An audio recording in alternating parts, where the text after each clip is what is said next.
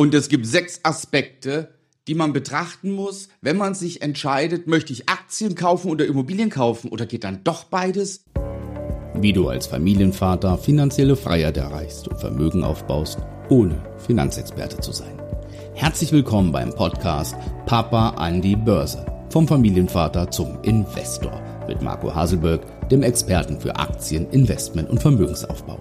Schön, dass du dabei bist. Schau dir das Video bis zum Schluss an, damit du dann die Entscheidung treffen kannst, kauf ich lieber Aktien oder doch Immobilien. So, der erste Punkt, den wir betrachten, ist der Punkt Geld. Hier liegt der Vorteil ganz klar bei den Aktien. Warum? Ich kann ein Depot eröffnen, ich kann mit 5000 Euro meinen Vermögensaufbau mit Aktien starten. Das ist so meine Empfehlung. Ja, bei Immobilien sieht es anders aus. Bei Immobilien, da sollte ich schon mal ab 100.000 Euro aufwärts schauen, dass ich nicht die ganz kleinen Einzimmerwohnungen auf dem Land noch bekomme, sondern dass ich wirklich eine stabile äh, Kapitalanlage kaufen kann. Für die eigene Immobilie bewegen wir uns auch mindestens ab 100.000 Euro aufwärts. Die Zinsen steigen, die EZB wird den Leitzins erhöhen, damit werden die Zinsen noch mehr steigen und die Banken werden wieder im Bereich sein, dass sie 20 Prozent Eigenkapital einfordern. Das heißt, auch hier bei einer Immobilie über 100.000 Euro brauche ich in der Regel jetzt schon 20.000 Euro Eigenkapital.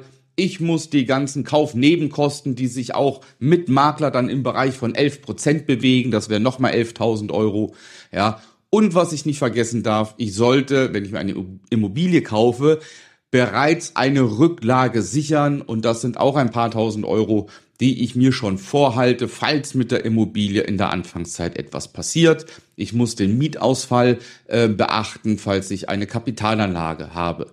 Das heißt, ich benötige auf jeden Fall schon mal weitaus mehr Kapital, um mit einem Immobilieninvestment starten zu können, als mit Aktien. Der zweite Punkt ist der Zeitaufwand. Klarer Sieg für die Aktien. Was habe ich da für einen Zeitaufwand? Depot eröffnen, Geld einzahlen, traden. Es ist so leicht. Vermeintlich. Vermeintlich. Wir setzen mal voraus, dass man sich in beiden Fällen Wissen aneignen muss. Ja, sowohl bei den Aktien muss man sich Wissen aneignen. Ich muss wissen, was möchte ich handeln, wo möchte ich handeln, wie möchte ich handeln, was ist mein Handelsplan, was sind meine Strategien. Ich muss mir ein Regelwerk erstellen, ich muss mir ein Benchmarking-System erstellen. Ganz, ganz viele Sachen. Bei den Immobilien auf der anderen Seite genauso.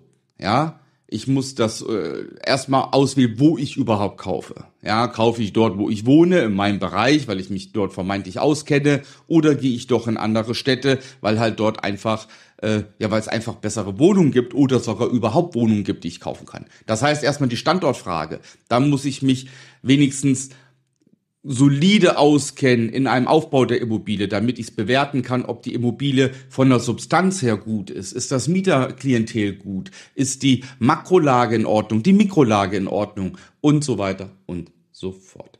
Ich muss mir Gedanken machen hinterher in der Verwaltung der Immobilie. Möchte ich es extern abgeben oder nicht? So. Wir setzen voraus, das ist alles gleich. Bei beiden musst du dich erstmal reinarbeiten. Dann haben wir natürlich den Zeitfaktor ganz ganz klar bei den Aktien. Ich setze mich an den Rechner, habe mein Depot, ja, habe alles erfüllt und kann Aktien kaufen. So, dann bin ich fertig, kann aufstehen, bin zu Hause und erledigt. Schau dir mein Video an, zehn Gründe für den Aktienhandel. Ja, da ist das nochmal näher erläutert. Bei den Immobilien, was muss ich zunächst machen? Zahllose Besichtigungen bis ich eine Immobilie finde. Ich muss hinfahren, muss ich mir angucken, muss mich auseinandersetzen, muss die Unterlagen studieren, bis ich letztendlich erstmal zu einer Kaufentscheidung komme. Wenn ich denn dann die Kaufentscheidung habe, dann muss ich zum Notar gehen. Ja, bei einer Vermietung muss ich Besichtigungen machen, es sei denn, ich gebe es ab. Und, und, und. Das heißt, ich bin viel mehr zeitlich gebunden an Immobilien. Gutes Stichwort. Passives Einkommen mit Immobilien gibt es nicht. Ja, es ist schier unmöglich. Gibt es nicht. Der dritte Punkt, Risikofaktor. Bei den Aktien habe ich einen entscheidenden Vorteil der Streuung. Ja, ich kann diversifizieren. Ich kann sagen, ich kaufe aus verschiedenen Segmenten Aktien. Ich kann sagen, ich äh, trade im Bereich Swing Trading. Das heißt, meine Haltedauer besteht aus ein paar Tagen und ich mache Geld. Ja, Oder aber ich nehme sogar breit gestreute ETFs, in die ich investiere. Das heißt, ich kann mein Risiko sehr, sehr gut minimieren, vorausgesetzt, ich habe Wissen und kenne mich aus und weiß, was ich tue. Bei der Immobilie kenne ich mich ja auch aus und weiß, was ich tue. Allerdings mit einem Eigenkapital dann von vielleicht 30.000, 40.000 Euro kann ich nur eine Immobilie kaufen. Ja, und dann habe ich eine einzige Immobilie. Und das stellt natürlich ein sogenanntes Klumpenrisiko dar. Ja, was ist, ähm, wenn die Immobilie Mängel hat? Ja, die Rücklagen sind gering, dann fällt die Heizung aus, etc. Was ist, wenn Mietausfall ist und so weiter. Kennen die meisten, die sich damit beschäftigen. Also das Risiko ist bei Immobilien weitaus größer als bei Aktien, wobei ich die Erfahrung gemacht habe und ich bin auch im Immobilieninvestment äh, tätig, dass ich, äh, dass man das Risiko sehr, sehr stark minimieren kann, wenn man sich gut auskennt. Der nächste Punkt ist der Erfolg. Ja. Und zwar nicht Erfolg hinterher, was bringt es mir am Ende, weil das ist schwer einzuschätzen, sondern eigentlich geht's mehr um die Erfolgskontrolle. Ja. Und da muss jeder für sich wissen, was am besten ist bei der Immobilie. Ich kaufe eine Immobilie, ja, ich halte sie mindestens zehn Jahre, ja, damit ich sie dann steuerfrei veräußern kann. Oder aber mindestens 15 Jahre, weil der Darlehenszins über 15 Jahre abgeschlossen worden ist. So. Ich weiß jetzt noch nicht, was meine Immobilie in 10 oder 15 Jahren wert sein wird. Kann mir kein Mensch sagen. Ich habe jetzt eine Immobilie drei Jahre lang und möchte genau wissen, was jetzt wert ist. Das ist fast unmöglich. Ja, ich könnte ein Wertgutachten in Auftrag geben, aber macht ja auch kein Mensch für ein paar tausend Euro ein Wertgutachten zu erstellen. Ja, klar, ich kann bei Immowelt mal schauen, mit was für Preisen werden andere Häuser angeboten. Ja, aber dass ich da ein genaues Vergleichsobjekt finde, ist auch schon sehr abwegig. Also, ich habe kaum Möglichkeit, den aktuellen genauen Wert festzulegen meines Investments. Bei Aktien ist es anders. Bei Aktien erfahre ich jeden Tag die knallharte Wahrheit. Ich erfahre jede Minute, wenn ich will, die knallharte Wahrheit. Ja, ich öffne mein Depot, gucke auf meinen Kurs, bumm. Schon weiß ich, alles klar, ich bin im Plus, ich bin im Minus, ich habe den Wertzuwachs erf erfahren, whatever. Das heißt, ich habe eine tägliche Kontrollmöglichkeit im Bereich der Aktien, die ich im Immobilienbereich nicht habe. Der andere Punkt ist der Cashflow. Ja, wenn ich jetzt Kapital habe von, sag mal mal, 20, 30, 40.000 Euro und möchte mir eine Immobilie kaufen und die Bank würde von mir 20, 30.000 Euro verlangen, plus die Kaufnebenkosten, dann ist mein, dann ist mein Geld weg. Ja, das heißt, ich bin ab dem Moment nicht mehr liquide. Wenn dann ein Mietausfall eintritt und ich auch keine Mieteinnahme mehr habe, muss aber die Annuitäten bedienen, dann kann es passieren, dass sie sogar im, in meinem Alltag nicht mehr liquide ist und das wäre fatal. Bei Aktien ist es anders. Bei Aktien, die kann ich jede Minute zu Geld machen. Ja, ich kann jederzeit Cashflow generieren, wenn ich an anderer Stelle nicht mehr liquide bin.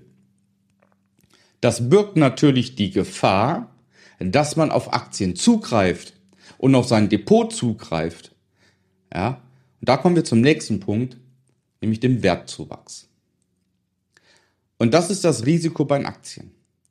Man sagt so schön, erfolgreicher Vermögensaufbau an der Börse und Vermögen aufbauen durch Aktien, das geht. Das weiß ich, das geht und da kann ich dir auch helfen. Schau einfach mal auf www.marcohaselberg.de, bewirb dich zu einem kostenfreien Erstgespräch und dann können wir schauen, ob und wie ich dir helfen kann damit du ganzheitlichen Vermögensaufbau betreiben kannst. Das ist mit Aktien sehr, sehr gut möglich. Allerdings ist halt die Gefahr, dass ich jederzeit darauf zugreifen kann. Und da, das hindert viele, wirklich Vermögen mit Aktien aufzubauen. Wenn du jetzt ein kleines Konto, 5000 Euro, 10.000 Euro und das tradest du groß, ja, und du hast nach fünf Jahren 100, 200.000 Euro Depot, dann ist es sehr reizvoll, sich mal 20.000 Euro aus seinem 200.000 Euro Depot mal auszuzahlen. Hm? Während ich eine Immobilie habe, ja, die ich mit zwei, drei Prozent Abtrag bediene in der Annuität, ich sie 15 Jahre halte, was passiert denn da? Es passiert, dass ich quasi zwangsspare. Ich habe ja zum einen in der Regel, in der Vergangenheit, in diesen 10, 15 Jahren, generell einen Wertzuwachs der Immobilie. Ja. Aber zudem muss ich jeden Monat meine Schulden bezahlen, mein Darlehen tilgen und das ist ein Zwangssparen. Ich kann mir kein Geld rausziehen, ganz im Gegenteil, ich muss Geld einzahlen.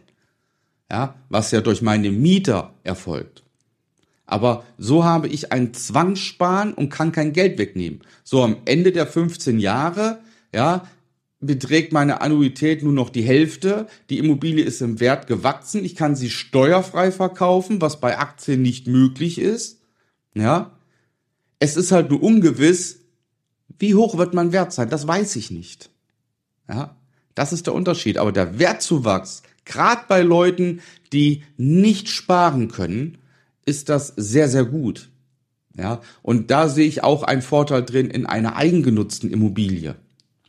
Ja, weil ich halt einfach quasi die Annuität bezahle und auch für mich spare, weil der Abtrag, ja, der Schulden, das ist doch meine Sparquote. Ja, sofern die Immobilie nicht an Wert verliert. Das ist meistens dann wieder eine Standortfrage. Ja, aber damit beschäftigt man sich ja im Vorfeld. Wir fassen zusammen. Erstmal ganz wichtig, passives Einkommen. Ja, gibt es nicht, bei beiden nicht. Ich muss mich aktiv drum kümmern. Ich muss mich bei Aktien aktiv kümmern. Ich muss mich bei Immobilien aktiv kümmern. Also dieses passive Einkommen irgendwann und die Immobilie als Rente und so weiter und Aktien als Rente. Ich muss mich bei beiden drum kümmern. Und jetzt kommen wir zur Königsklasse. Wir haben ja gesagt, Aktien versus Immobilien. Was ist denn jetzt das Ergebnis und das Fazit aus beiden? Das Fazit ist, beides ist geil. Das ist das Fazit. Aktien sind super und Immobilien sind super. Und jetzt gibt es eine Königsklasse, in dem ich beides miteinander verbinde. Das heißt, hast du bereits Vermögen, hast du zum Beispiel 100.000 Euro, dann mach eine Kombination aus beiden. Ja, nehm 60.000, 70.000 davon und kauf dir Immobilien. Ja, den Cashflow, der am Ende generiert wird, legst du an in eine Langfriststrategie, in ein Aktien-ETF-Depot, damit du hinterher nach 15 Jahren die Restschuld begleichen kannst. So, damit hast du sichergestellt, dass dann deine Immobilien schuldenfrei sind. Mit dem Rest des Geldes betreibst du aktiven Aktienhandel im Hier und Jetzt, zum Beispiel. Eine andere Variante, du betreibst jetzt erstmal aktiven Aktienhandel, um dir überhaupt erstmal Eigenkapital aufzubauen. Wenn du Eigenkapital aufgebaut hast, schieb es in ein Langfristdepot. Dieses Depot gibst du der Bank als Sicherheit, damit sie das als Eigenkapital anrechnet mit 60 bis 80 Prozent des Wertes. So. Dann hast du beides. Du hast wieder Wertzuwachs mit deinem Depot, Wertzuwachs mit deiner Immobilie. Das ist die Königsklasse. Auch hier wenn du möchten, wissen möchtest, wie das funktioniert, dass man beides machen kann, weil das gehört zu meinem ganzheitlichen Vermögensaufbau, dann nochmal zum Schluss der Hinweis auf www.marcohaselberg.de. In diesem Sinne, mach's gut, ciao, dein Marco.